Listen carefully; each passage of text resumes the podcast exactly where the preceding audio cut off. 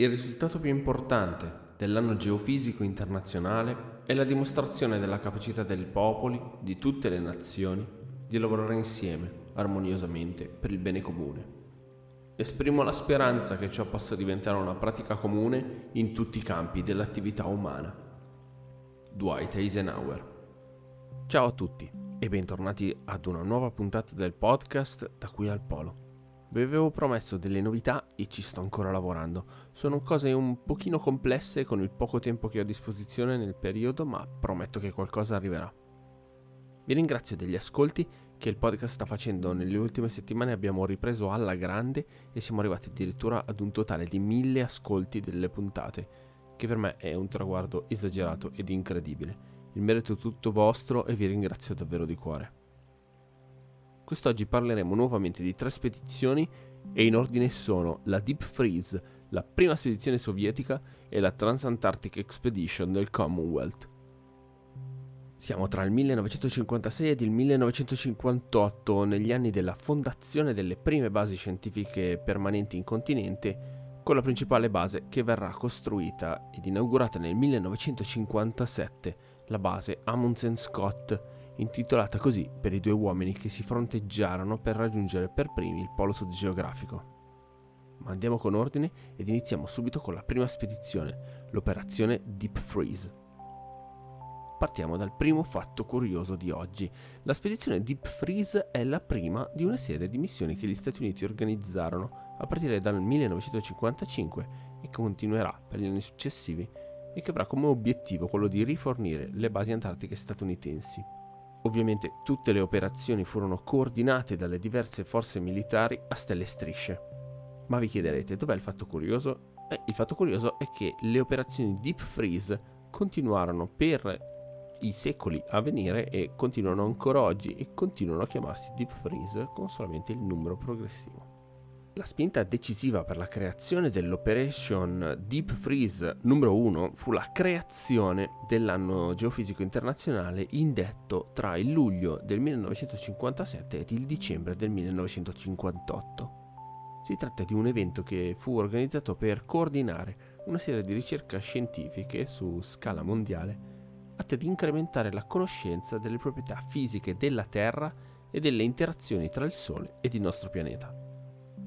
Come abbiamo sentito nell'introduzione del Presidente degli Stati Uniti, Eisenhower, questo evento ebbe un grandissimo successo per la gioia degli scienziati coinvolti. Ma dicevamo, in vista dell'evento geofisico, quindi, venne fatto un grosso sforzo collaborativo per condurre studi di scienze della Terra tra il Polo Nord ed il Polo Sud.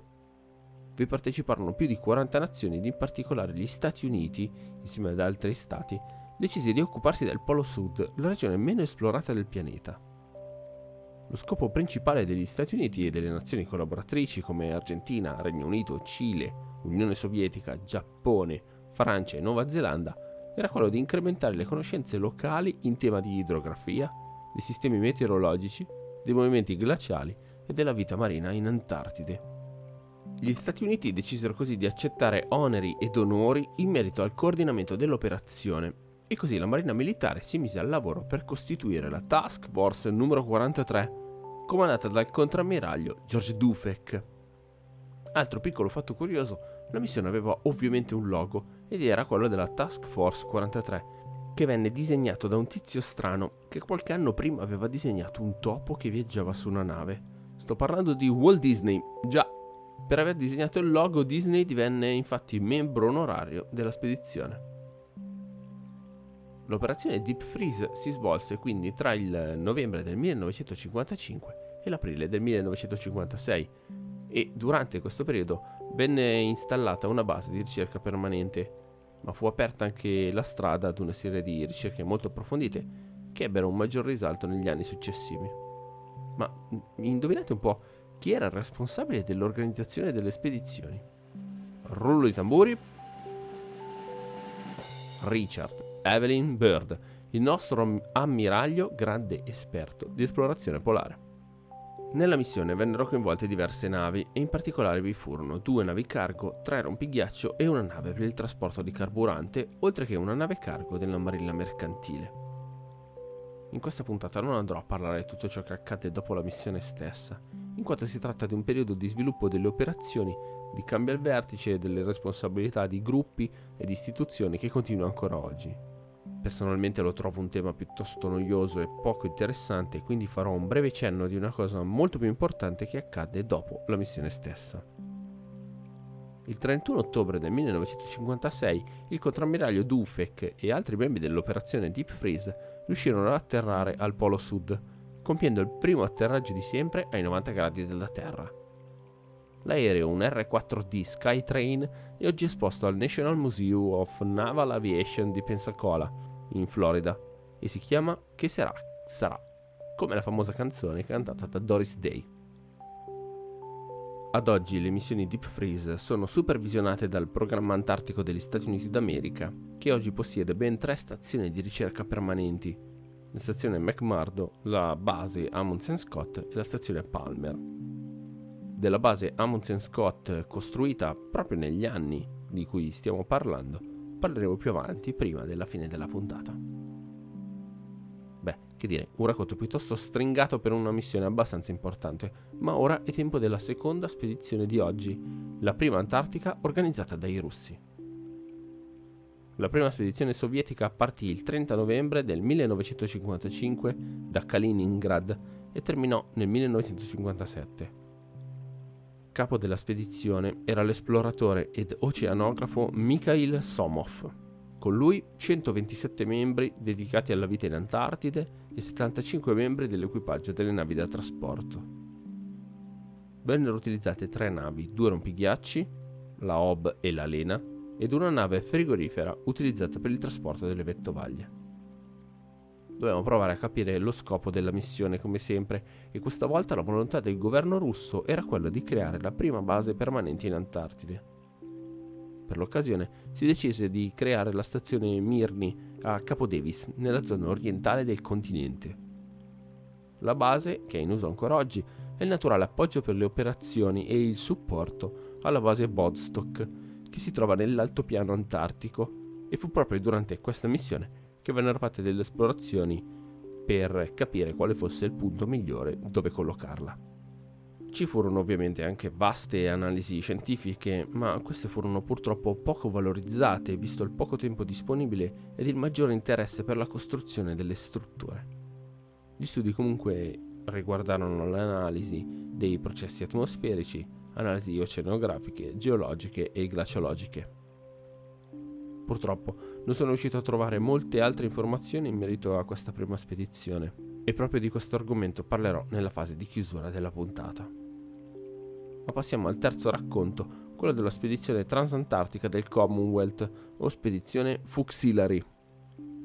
Questa fu una missione principalmente esplorativa e aveva l'obiettivo di attraversare l'Antartide passando per il Polo Sud, un piccolo Amarcord che sa di epoca eroica. La spedizione fu organizzata in occasione dell'anno geofisico internazionale di cui abbiamo già accennato precedentemente dai governi del Regno Unito, della Nuova Zelanda, Australia e Sudafrica venne finanziata tra gli altri dal governo di Sua Maestà la Regina Elisabetta II, dagli Stati Uniti d'America e da gruppi di privati interessati a partecipare all'impresa. L'organizzazione era semplice e formata da due gruppi di esploratori, uno guidato da Vivian Fuchs e uno da Edmund Hillary. I due gruppi avrebbero attraversato il continente con mezzi a motore, sarebbero giunti al polo sud geografico, quantomeno il gruppo di Fuchs l'avrebbe fatto, e da lì sarebbe proseguito poi dall'altra parte, dove era partito il gruppo opposto. Mi soffermerei un secondo sui due uomini che comandarono la missione. Vivian Fuchs era un geologo che partecipò a diverse missioni di esplorazione tra Groenlandia, Africa ed Antartide e fu uno dei principali organizzatori di questa spedizione. Edmund Hillary invece era un alpinista. Forse avete sentito parlare di lui perché il 29 maggio del 1953 raggiunse insieme allo Sherpa Tenzing Norgay la cima del monte Everest. Insomma, era uno che sapeva qualcosa di freddo e neve, ma non va dimenticato che l'Antartide è ben diverso dalla montagna. Ma vediamo come andò la missione più nel dettaglio. Fuchs iniziò l'organizzazione della spedizione nel 1955 e si preparò a salpare nell'inverno di quell'anno, quando con un gruppo di uomini partì alla volta dell'Antartide a bordo della nave Teron. Scopo della prima parte della missione era quello di stabilire una base stabile in continente ed usare quella come base di appoggio. Venne così abbozzata la costruzione di base Shackleton in onore del boss e lì rimarranno otto uomini a svernare nel corso dell'inverno australe. Piccolo fatto curioso, anche la Teron rimase intrappolata alcuni mesi nei ghiacci come l'Endurance di Shackleton, ma grazie all'aiuto dell'idrovolante Auster Antarctic riuscì a liberarsi seguendo un canale che si era aperto. Nei primi mesi del 1956 Fuchs decise di ritornare in Inghilterra lasciando come già annunciato otto uomini nella base Shackleton. Questi uomini erano guidati da Kenneth Blaylock e il loro obiettivo principale era quello di costruire la base vera e propria. Il gruppo infatti rimase lì con le sole scorte di tende e casse da imballaggio che dovevano essere trasportate dalla zona di scarico a quella dove base Shackleton avrebbe dovuto essere costruita. Iniziarono così lo spostamento delle risorse per i 3,2 km di distanza dalla zona di scarico a quella del sito di allestimento. Completata questa prima parte del viaggio, venne iniziato l'allestimento della capanna vera e propria, e questo si rivelò un compito piuttosto arduo per gli uomini. Innanzitutto perché erano un numero insufficiente a realizzare velocemente i compiti previsti, ma soprattutto perché la zona in cui sarebbe dovuta sorgere Shackleton Base era molto più fredda e ventosa di quanto si era immaginato. Con il passare dei giorni però il gruppo riuscì a completare lo scheletro della capanna e vennero così recuperate dalle casse le pareti ed il tetto. Per una settimana però i lavori rimasero sospesi a causa di una forte tempesta che impedì qualsiasi attività di lavoro in esterno. Gli uomini rimasero così nelle loro tende con il serio rischio che queste venissero seppellite dalla bufera che imperversava. Giorni dopo, quando la tempesta passò, venne fatto il punto della situazione e nulla sembrava possibile. Agli occhi degli esploratori la zona appariva più o meno così. Le casse dei pannelli murali erano scomparse sotto diversi centimetri di neve. La capanna era piena di neve, che sarebbe dovuta essere spalata via, ma soprattutto il ghiaccio della baia dove sorgeva parte del deposito si staccò, portando con sé diversi depositi di cibo, carburante ed anche uno dei trattori a motore. Ma stiamo comunque parlando di gente temprata dallo spirito dell'avventura e così gli uomini recuperarono le casse scavando dei tunnel sotto la neve. Questi tunnel divennero molto utili soprattutto come cucce per i cani, così da proteggerli dalle condizioni invernali così rigide. Sì, perché nonostante ci siano diversi mezzi a motore come i trattori, è sempre meglio affidarsi anche ai cani. I lavori riuscirono a proseguire e la capanna di base Shackleton venne ultimata, se non per un piccolo buco nel tetto, il cui pannello non venne mai ritrovato, ma che venne chiuso con del materiale di recupero alla bene meglio. Il gruppo così sopravvisse all'inverno antartico in discreta salute, riuscendo anche a fare diversi viaggi per recuperare il cibo per i cani, cioè le foche, e per esplorare la zona intorno alla base stessa. Nel dicembre del 1956 Fuchs ritornò a base Shackleton a bordo della nave danese Magadan, con i rifornimenti aggiuntivi di provviste, mezzi e materiali. Durante i successivi mesi, tra il 56 e il 57, nell'estate antartica, vennero compiute diverse attività. Innanzitutto venne costruita una seconda base di appoggio chiamata South Ice a circa 500 km all'interno del continente. Ma soprattutto Edmund Hillary riuscì a raggiungere con il suo gruppo la base antartica neozelandese Scott, intitolata a Robert Falcon Scott nel mare di Ross. Da qui inizia la storia della spedizione vera e propria. Dopo aver trascorso l'inverno del 57 a base Shackleton, il 24 novembre dello stesso anno Fuchs iniziò il viaggio in transcontinentale con 12 uomini e usando tre mezzi cingolati come gatti delle nevi e tre trattori. Nel corso di tutto il viaggio parte del team sarà incaricato di svolgere ricerche scientifiche, tra cui sondaggi e rilevamenti sismici e letture gravimetriche. Dall'altra parte a base Scott, Hillary completò l'allestimento della base stessa ed iniziò a piazzare delle basi di appoggio per Fuchs dal polo sud alla zona del mare di Ross. Hillary e tre suoi uomini erano responsabili della ricerca del percorso e della posta di questi depositi di rifornimenti, mentre una seconda parte del gruppo era dedicato alla ricerca geologica nella zona del mare di Ross e della terra della regina Vittoria. Inizialmente non era previsto che Hillary raggiungesse il Polo Sud, ma quando questi riuscì a completare la sua parte di missione, decise di proseguire verso sud e di raggiungere anch'egli il polo geografico. Sorprendentemente il suo gruppo fu quello più veloce e dopo essere passato per la stazione Amundsen Scott, costruita pochi mesi prima dagli Stati Uniti, raggiunse il Polo Sud il 3 gennaio del 1958. Il gruppo di Hillary era il terzo a raggiungere via terra i 90 gradi sud, dopo quello di Amundsen e Scott nel 1911 e 1912. I mezzi usati da Hillary furono i primi mezzi a motore a raggiungere il polo dopo una traversata di metà del continente e sentiremo in chiusura di puntata come andarono. Il 19 gennaio del 1958 fu la volta di Vivian Fuchs e dei suoi uomini di raggiungere il Polo Sud e dopo una breve sosta con il compagno Hillary, il gruppo riprese il cammino seguendo la rotta precedentemente tracciata. Hillary, dal canto suo, rientrò alla base Scott su un aereo degli Stati Uniti d'America, ricongiungendosi a Fuchs per un breve tratto finale.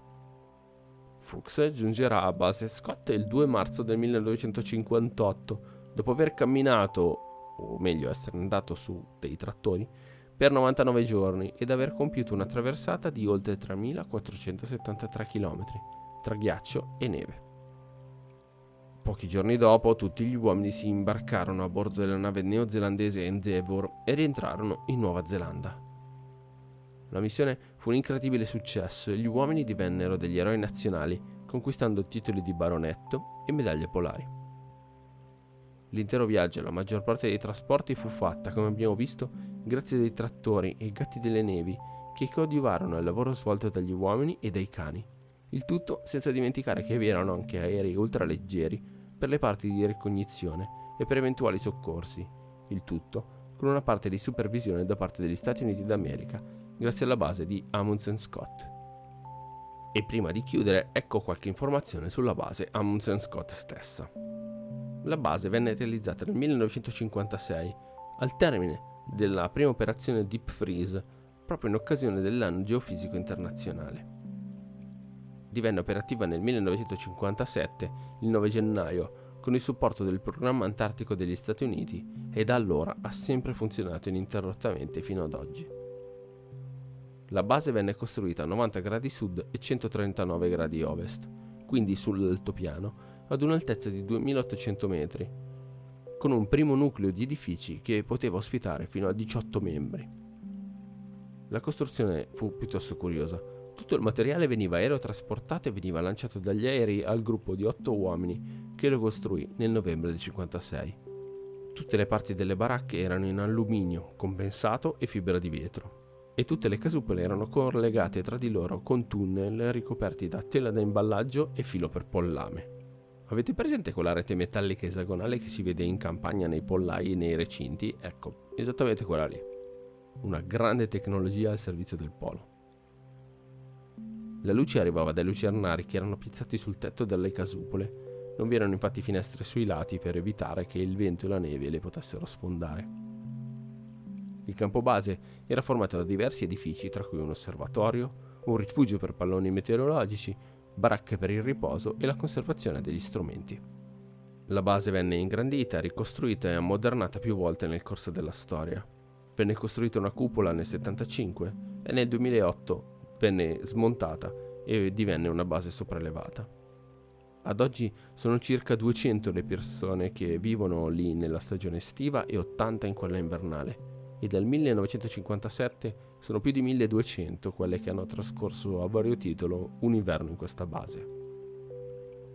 Ebbene, anche per oggi eccoci giunti al termine di questa puntata. Vi ringrazio come sempre di essere rimasti qui con me. Prima di chiudere, un piccolo intermezzo per spiegare l'orizzonte del podcast. Viste le informazioni disponibili e quelle che sto raccogliendo, comporre le puntate in cui si raccontano diverse spedizioni è sempre più complesso le ricerche sono molto lunghe per trovare comunque veramente poco materiale. Sto pensando quindi di accorpare molte più spedizioni nelle prossime puntate e di raccontare proprio gli elementi focali di ognuna. Purtroppo si tratta quasi sempre di missioni che non hanno più molto da raccontare. È già stato scoperto tutto, c'è molta tecnologia che toglie quel velo di romanticismo nella narrazione e diventano a mio avviso storie un po' ripetitive che onestamente non ho tanta voglia di raccontare. Pensiamo invece di dedicare delle puntate speciali ad alcuni argomenti che possono essere magari più interessanti, come il Trattato Antartico, le basi di ricerca o le convenzioni che furono stipulate per la tutela del territorio. In questo modo posso pensare di concludere la stagione e poi passare al racconto dell'esplorazione del Polo Nord, direi circa dopo l'estate, sempre che tempo, famiglia e lavoro me lo permettano. Spero che questa mia proposta sia di vostro gradimento, fatemelo sapere nei commenti, sui social, Instagram, Facebook, ovunque vogliate. Detto ciò, vi ringrazio ancora una volta di avermi ascoltato, di essere rimasti fino a qui. Chiudo la puntata ringraziandovi, come sempre, e spero che siate rimasti a sentire questo mio sproloquio.